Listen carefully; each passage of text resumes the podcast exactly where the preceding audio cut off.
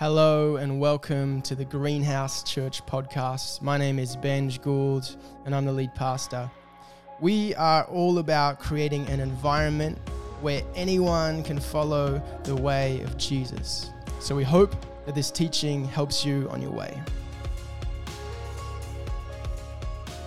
Well, yes, Benji is not here again this morning. Um, so we've got more of the Holy Spirit, though, thankfully. um, if you were here last week, just want to say I was just totally wrecked in worship just then, and so that wasn't very good for preparing to talk. So sorry if it takes a minute, but I was totally wrecked because Julie shared last week about her whole journey. You'll have to ask her about it otherwise, but she did have a moment in her journey where she didn't think she'd be able to talk or even be able to sing, and yet here she is, singing and worshiping the Lord with us. And so, yeah totally wrecked me this morning. Thanks for that. I had to go out the back and, you know, I put mascara on this morning because I'm coming up the front. And anyway, I'm like wiping off all the, the black. So, whoops. anyway, I'm Elissa, if you haven't met me before. Married to Jamie, who was up the front um, earlier as well. We've got two little ones River, who's three, and Arlo, who's one, one and a half.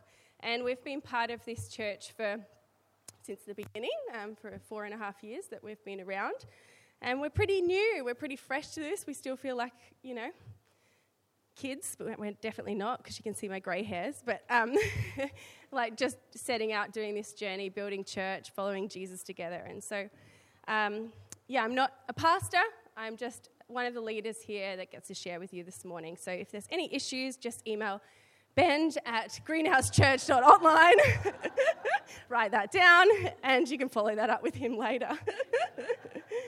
Um, so we're in the gathering series. I know we've kind of shifted around a little bit the last few weeks, but Benj did start us off in this gathering series two weeks ago, um, sharing about why we gather, why we're coming together. We did a practicing series earlier in the year, and now we're in a series around gathering.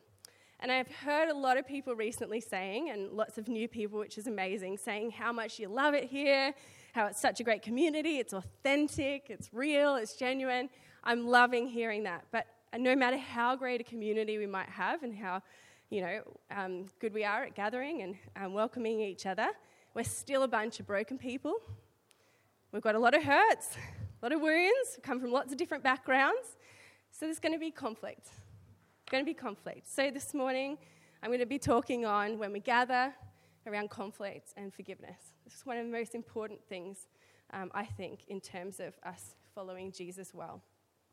So, to start us off today, I'm just going to read a quick quote from um, Ronald Rolheiser, which I've really been loving reading. Um, he says um, around each of us will get hurt by others, will hurt others, and in every one of our relationships, it's the price of community inside human inadequacy. Hence, relationships at every level, personal and social, can only sustain themselves long term if there's forgiveness. I want to propose this morning that in our world we have a forgiveness deficit. Conflicts rife, we're hurt, um, and we harbor unforgiveness. If there was like a body scanner for like hurt and unforgiveness, I reckon we'd all light up and it, we'd, we'd kind of be like zombies. you know, all of these wounds, we've got so much, sorry. um, all of these wounds, we're carrying a lot. We're, you know, we're broken people. Let's, let's be real. Um, and I know it's true that when I talk about forgiveness and, and hurts and wounds, there's real, honest, traumatic r- wounds that we're carrying. And so I just want to caveat this morning that I'm not talking about, most of what I'm talking about today is our, our normal, like um, everyday kind of conflicts and um, things that we kind of come across rather than like those really big traumas in our life that takes a lot of time, a lot of work, a lot of professional help to come along, people come alongside us. So just want to help shift that this morning. Um, I'm going to talk on building a culture of forgiveness as we gather. So I'm going to explore a little bit about conflict, how we come to it, um, a little bit, do a little bit of self-reflection. Are you ready for that this morning? Um, draw out some lessons from what Jesus says in Scripture, and then fi- finish with painting a picture of what a culture of forgiveness might look like and might look like for us in our community. So um, Father, I just ask you this morning, would you continue to work? And Holy Spirit, um, don't shift from this place. Thank you that you're here, you're gathering in our worship. Continue to speak to us, Lord. Um, use my words, use your scripture again to cut through, to cut us to the bone again, to, for, for us to fall at your feet and um, to be totally sold out um, for you this morning, hearing your word. In Jesus' name, amen. Well, a self reflection.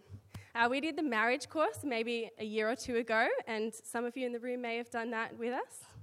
Um, there was a section around conflict, and I really love this concept they talked about, which was rhinos and hedgehogs. Anyone familiar might be coming to your mind about what um, you might, um, you know, you might be. Um, so, a rhino, for those that don't know, are those that there's laughter between some couples already. Um, a rhino is someone that comes to conflict ready for battle, horn out and ready to go in there, loves, loves to have the, have the fight out, ready to have it out. I am a rhino, so don't feel any shame in the room if you're a rhino. Um, that is good, it's okay, and I, I definitely have been working through that. And then there are hedgehogs, which Jamie will also self admit that he's a hedgehog. They're the ones that put their head down as far as they can between their legs, the spikes go out, and they hope that that threat passes away without touching them in any way or form. um, so, um, he- come on, let's hands up. Rhinos? Rhinos, yes, thank you. Hedgehogs? Yes, there's more hedgehogs in the room. That's normal, that's normal. Okay, well, I feel like there's been a lot of work done already, right? Um, well, we deal with conflict differently, hey? And, and we come to it really differently. And I think um, the helpful thing to pin that is that actually neither is wrong. You know, neither is wrong, but actually both together can be helpful. Re- Jamie and I have definitely found that in our marriage in the early days when, you know, I'd be ready, ready for a fight, and he'd be like, let's just not even go there and talk about it for months, or could we just pass this by?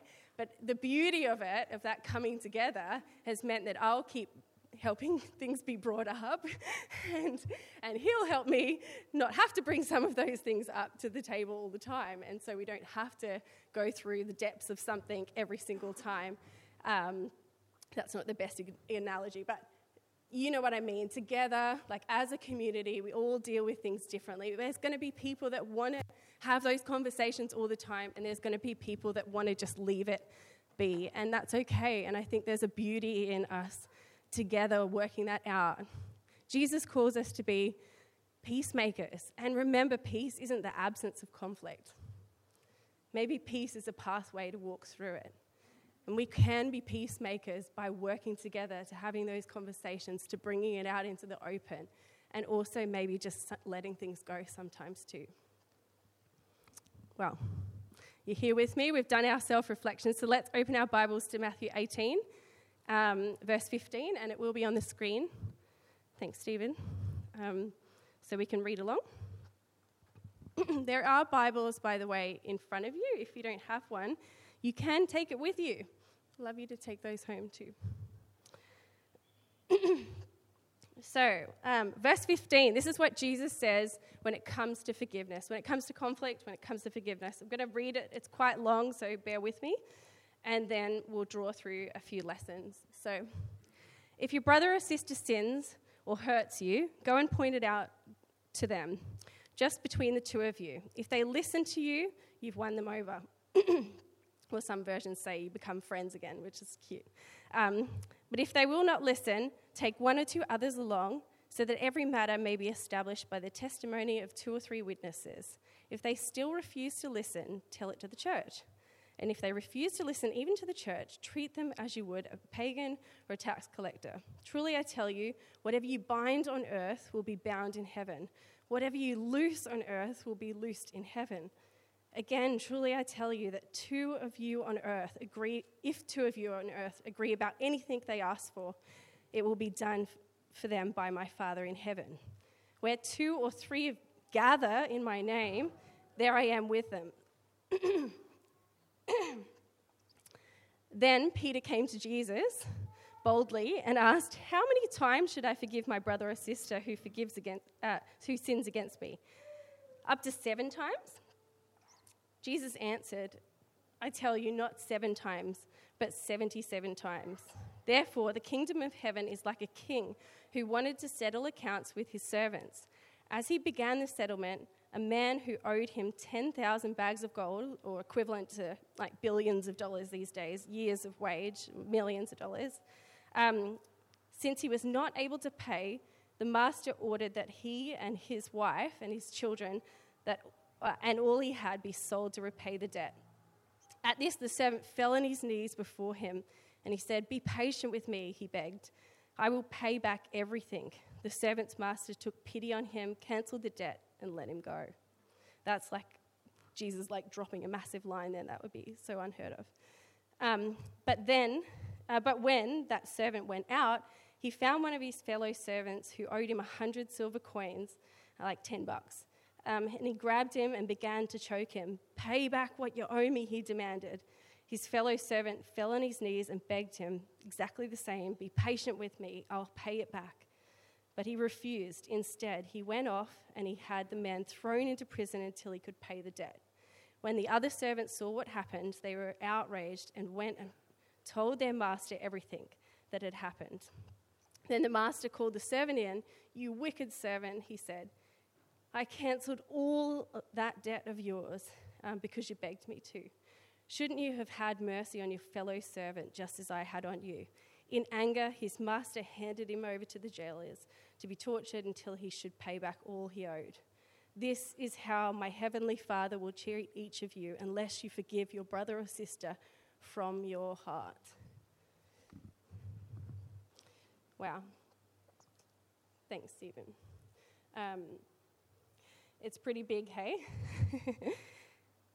Firstly, if we go back to verse 15, I'm just going to draw out a few little things that I noticed. In verse 15, Jesus is talking about sin or hurts when um, sin in the church and hurts in the church. And he says, firstly, go, go to them, go and point it out, go and point it out. I want to suggest that our culture says it's totally fine to just leave it and walk away, to move on, cancel culture, just don't go to that place anymore, don't go to those people, move church, um, forget that friend, never had that conversation. Like you've never actually had that conversation. Jesus says something alternate here. He says, Go. Go to them. He says, Come and have that conversation. Hedgehogs, have the conversation if it's needed. um, and open up and admit where someone's hurt you, and um, you might, might have something to admit as well. It actually happened here in Long Jetty not that long ago. Um, I don't know if you remember this, but there was a cafe, allegedly, that some people went to a, ra- a rally, and some people were very, very upset about it. And um, there was so much on social media to say, boycott this cafe, don't go there, they're participating in this kind of thing, and don't go there. And the whole community was like, uh, you know, on one side or the other and going, going at it. Do you know what turns out? They had the wrong cafe you actually talk to people, and they were like, oh, I thought it was this cafe, but it was another cafe. And turns out they never, ever had a proper conversation before it blew up and massive, massive hurt between people. So I just want to suggest, as Jesus does, go have a conversation. And I, I love just, I'm going to read the message version. You can for, forgive me later, anyone. Um, in, in verse 15, it says, If a fellow believer hurts you, go and tell him. Work it out between the two of you. And if he listens, you've made a friend. So I love that. And then at the, at the end of that bit, he said, If you won't listen to the church, you'll have to start over from scratch, confront him with the need for repentance, and offer again God's forgiving love. So it's not the end of the story either. So the second part, verse 18. Um, I just love that this is in here. It's like when I was reading this, I was like, you know, often talk about oh things when you pray, like uh, when two or more are gathered, like He's there, or um, whatever you loose on earth will be loosed in heaven. We kind of use it in like the prayer time. He's talking about sin in the church and conflict here. And he's saying, when you come together, when you have those conversations, it's eternal. There's something, what we say to each other can matter that reconciliation and the forgiveness that can happen in those conversations has an eternal nature um, for, for what, we, what we can loose on earth can be loosed in heaven. Doesn't that, isn't that amazing? Through the Holy Spirit and the grace of God empowering us to have those conversations and forgive one another, hopefully, um, then maybe there's something incredible, like the, the kingdom's coming in that moment. There's, there's something way bigger than just that, like we're able to kind of get on with life. It's actually like um, something, something incredible is happening. It, it's, it's eternal. So, what we say to each other matters. His presence is with us when we have those conversations, when two or more gather. And He's present to help us through those interactions and those conversations. That's pretty cool, hey? Again, I'm just going to read the message version because I love the little take on this. Take this most seriously. A yes on earth is a yes in heaven. A no on earth is a no in heaven. What you say to each other is eternal. I mean this. When two of you get together on earth, on anything at all on earth, make a prayer of it.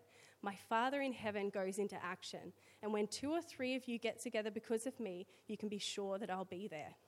Doesn't that make you want to have those conversations more? Like He's with us, He's going with us, and there's something that could happen that's eternal, that's going to be like generational impact, something that um, someone be loose of, free of, um, because of that conversation. Verse 21 There's no limit on forgiveness. I love that Peter here goes to Jesus with quite like a boldness here. Um, it would have been common in those times to like you could forgive two or three times, and that would have been like, oh, you're you're pretty good, um, you're pretty good follower, um, pretty good Jew. Um, but actually, you know, Peter says, hey, seven times? What do you reckon? That's pretty. That's a lot. And Jesus plays on it a little bit more, like, hey, hardly 77 times.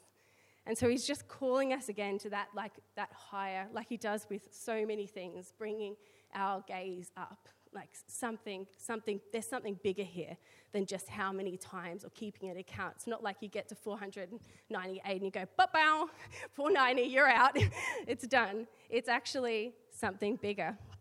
And I also wonder, like in this context here, I don't know if many of you have watched The Chosen. It's actually a good TV series around the life of Jesus and the disciples.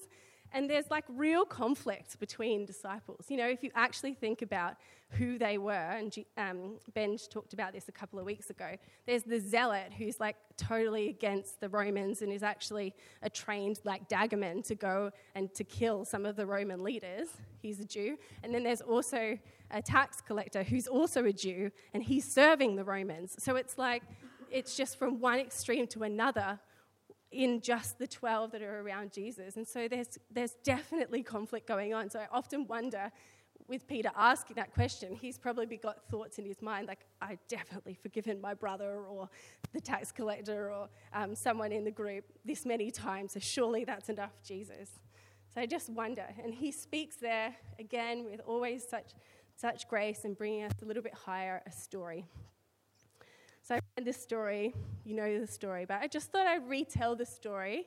And again, forgive me, um, it might not be perfectly correct analogy, but I wanted to retell the story as I was reading and preparing this. I was like, what would this look like today? So picture this. You probably don't need to picture it, imagine too much, but you got a mortgage. At the moment, the rates are going up higher and higher, and you probably feel a little bit um, anxious about it even right now, me talking about it. You can't repay it, it's getting harder and harder to pay. And you go to the bank and you ask for um, what they do give you, by the way, or could maybe, um, give you a, like a hold on it for a while because you're just like, I just need a bit more time. Can you give me a few months, just a little bit of space? And the teller or um, the person that's serving you says, "Oh, look, I'll just have to get my manager because we can't, um, I can't really deal with this right now." And the master comes out, the manager comes out, and says, "Yeah, look, I've looked at your accounts. It's okay. Don't worry about it." Can anyone feel that relief of your shoulders? like that release. Imagine if someone said that to you hey, don't worry about that debt you've got and you wouldn't actually having to be thinking about it daily anymore. But then You walk out of the bank and you just had this incredible moment. You don't even know what to do with yourself, really. Then you see someone who you've been asking for weeks and weeks um, for that 20 bucks you paid for their brunch a few weeks ago, and you actually have been really needing that money to pay your own bills. And you grab him by the throat and say, Where's that $20? Like, I really need that. Um, isn't that interesting? We do that all the time. We forget, obviously, what Jesus is talking about here is how much He's forgiven us. The massive amount of debt that we owe or could owe for all the things we've done wrong. And He says, It's okay, you're forgiven. I don't see that on you anymore. But yet we still see others and we hold them to account. We literally hold them to something higher than we hold ourselves. At the end of the verse, um, uh, end of the chapter, sorry, Jesus says, um, unless you forgive a brother or sister from your heart. And I just want to make a small note there that, you know, forgiveness isn't just um, forgive you and it's done, but oftentimes it is like such a process. And actually, that kind of translating into our heart, going deep into our heart, we still hold on to things. Sometimes it is that process of forgiving um, one another that takes a long time. We have to speak it out, we have to pray it, we have to ask God for help, we have to say it over them, maybe verbally, making sure, like, it's a journey, right? Um, but He says, forgive in your heart. So leave that there.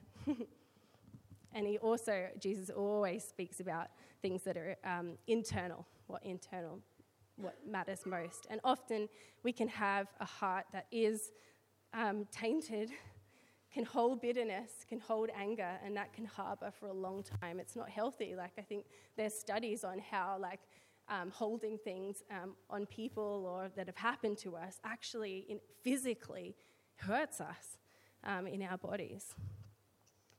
I love this other quote from Ronald Rolheiser. He says, As we age, we're all aging, by the way, no matter what age you are, um, we need to forgive. Forgive those that hurt us, forgive ourselves for our own mistakes, forgive life for being unfair, and forgive God for seemingly not having protected us. All of this so that we don't die bitter and angry, which is perhaps the greatest religious imperative of all. You know, um, this is not towards anyone at all, but like, you know, there is some older people that are pretty bitter and angry about life. You know, they've gone through life and had a lot of horrible things happen, I think, but, you know, they've, they've held it all and you can see it, you know, they hold it. And then there's those beautifully old people that have um, just such a joy about life. And I wonder, I wonder if that's how um, maybe it's that forgiveness and that letting those things go, releasing those things that has given them that freedom to still have joy. So, this morning, I just want to land with whether we can offer that release that you've been given from God onto others. You've been released from the debt and the wages of sin. And you've been given freedom to live. You're no longer bound. You no longer have to repay all those wrongs you've done. And what if we use that forgiveness to set others free, release others from that weight? It's like giving space for transformation. Actually, releasing someone can give space for transformation. So, forgiveness isn't the end of the story. Forgiveness can be the beginning of healing, the beginning of restoration, the beginning of reconciliation. What we're building here is a counterculture and I know Ben um, spoke about this, that this could be like, um, uh, he spoke about these little enclaves, was that right? These little like um, spaces of life, like growing and this beauty. And actually, we can create something that's so beautiful because we're unified around following Jesus. Conflict will arise. We're going to hurt each other.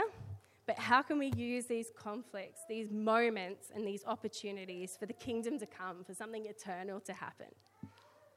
When the world says, forget them, move on, they don't deserve it, go your own way, we will follow Jesus. We're going to go towards them. We're going to say things that matter, that have eternal impact, and invite Him into those conversations. We're going to have no limit on our forgiveness because He has no limit on us. We're going to forgive because He forgave us.